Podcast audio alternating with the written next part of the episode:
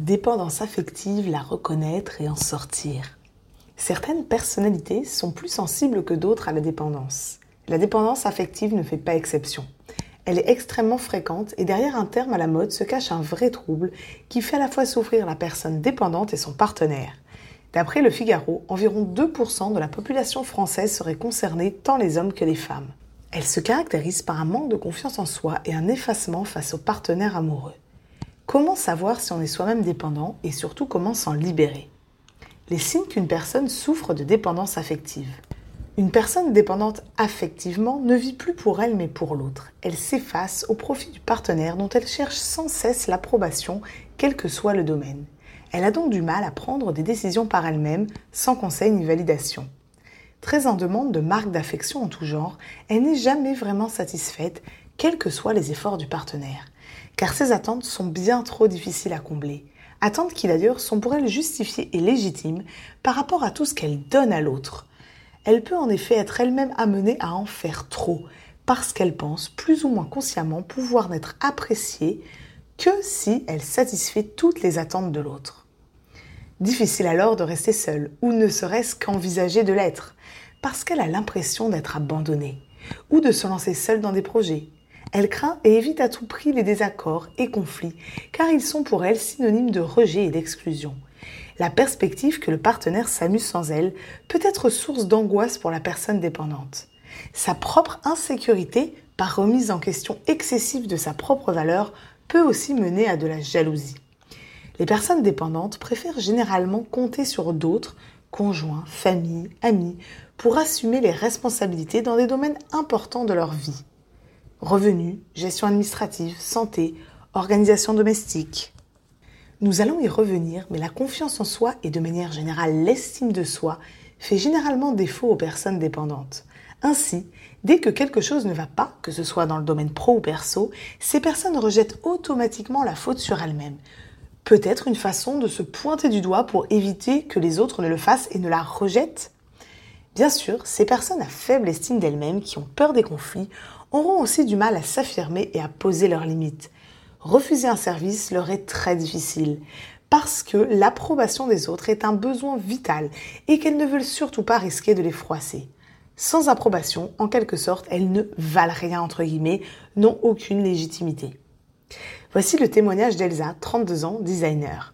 Je m'en suis aperçue le jour où je me suis endormie sur le paillasson de mon copain, juste pour vérifier à quelle heure elle rentrait. C'était trop.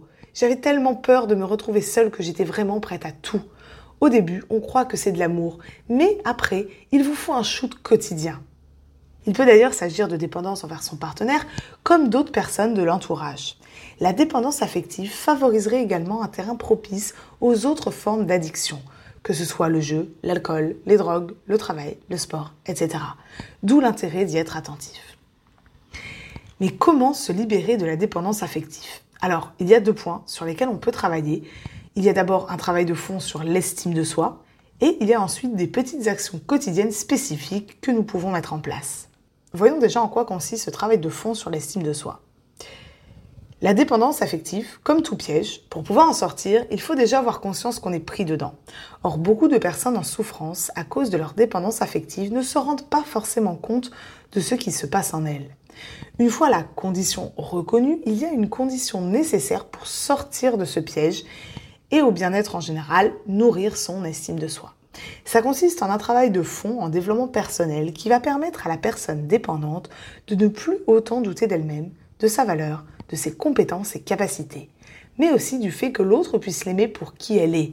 Difficile en effet d'y croire si elle ne s'aime pas déjà elle-même. D'ailleurs, si c'est ton cas, pour te convaincre que tu n'as pas systématiquement besoin des autres, je t'invite à noter tout ce que tu as déjà accompli seul dans ta vie, pas forcément des choses extraordinaires, seul, sans aide. L'estime de soi, c'est aussi ce qui permet d'oser s'affirmer, oser accepter que les conflits ne sont pas forcément synonymes d'exclusion sociale. C'est aussi apprendre à s'aimer, l'amour de soi étant une des trois composantes de l'estime de soi avec l'image de soi et la confiance en soi. C'est aussi s'autoriser à s'écouter, à faire passer ses propres besoins avant ceux des autres. Non par égoïsme, mais pour être mieux dans sa peau et par suite mieux avec les autres. Ainsi, Lorsqu'on sait prendre soin de soi, on n'a plus tant besoin que les autres le fassent pour nous. On a beaucoup moins d'attentes vis-à-vis d'eux puisqu'on sait aussi se donner soi-même, par exemple, de l'attention, de l'affection, de l'amour. On ne donne donc plus à l'autre des marques d'affection dans l'espoir d'en avoir en retour, mais bien parce qu'on ressent cette affection pour l'autre. Si tu as besoin d'aide pour nourrir ton estime de toi-même, alors je peux t'y accompagner personnellement. Je peux te guider pas à pas pour que tu saches quoi travailler précisément, comment et dans quel ordre mais aussi te soutenir et t'encourager dans les moments les plus difficiles, t'écouter, te réconforter. Enfin, t'aider à te motiver à faire sur la durée ce travail de fond sur ton estime de toi-même.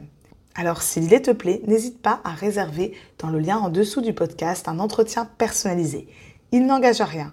On fait simplement connaissance au téléphone ou en visio et on fait aussi le point sur ta situation. Ensuite, on voit ensemble lequel de mes accompagnements te correspond le mieux au vu de tes besoins et attentes et je réponds à toutes tes questions. Enfin, libre à toi de t'engager ou non, mais en toute connaissance de cause. En ce qui concerne les petites actions quotidiennes spécifiques pour se libérer de la dépendance affective, eh bien, tu peux déjà tenter de les mettre en place pour lutter contre cette dépendance affective si est que tu t'es reconnu dans la première partie du podcast. Il s'agit de prendre des initiatives sans demander de conseils ni de validation, t'autoriser un temps pour réfléchir avant de t'engager à donner de ton temps, de ton aide, de ton argent, etc et prévenir l'autre que tu as besoin de ce temps pour réfléchir.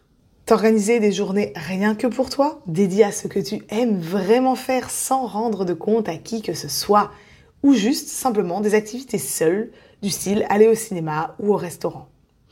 Avant de satisfaire les demandes de l'autre, te demander si elles sont légitimes et si tu as vraiment envie de les satisfaire. Oser donner ton avis sans connaître celui des autres. Tant pis si ton avis est différent de celui des autres. Si ça arrive avec des personnes qui se sont chères, tu peux te rappeler la phrase suivante On n'est pas d'accord, mais on s'aime quand même. Tenir un journal de bord de tes petites victoires sur la dépendance affective et utiliser l'écriture thérapeutique pour bien les ancrer. Et puis bien sûr, plus tu élèveras ton estime de toi-même, plus tu parviendras facilement à réaliser ces petites actions. Selon ton niveau d'estime de toi-même, il est possible que ces actions te soient trop difficiles à réaliser pour le moment. Si c'est ton cas, et que tu ne souhaites pas directement partir sur un programme d'accompagnement global de quelques mois, alors je propose également des séances coup de boost. Ce sont des séances de coaching individuel en visio que tu peux réserver à l'unité. Elles te permettent de faire le point sur ta situation actuelle et de mettre en place un plan d'action court terme spécifique à tes besoins et attentes. Détails et réservations en dessous du podcast. Très belle journée et à bientôt.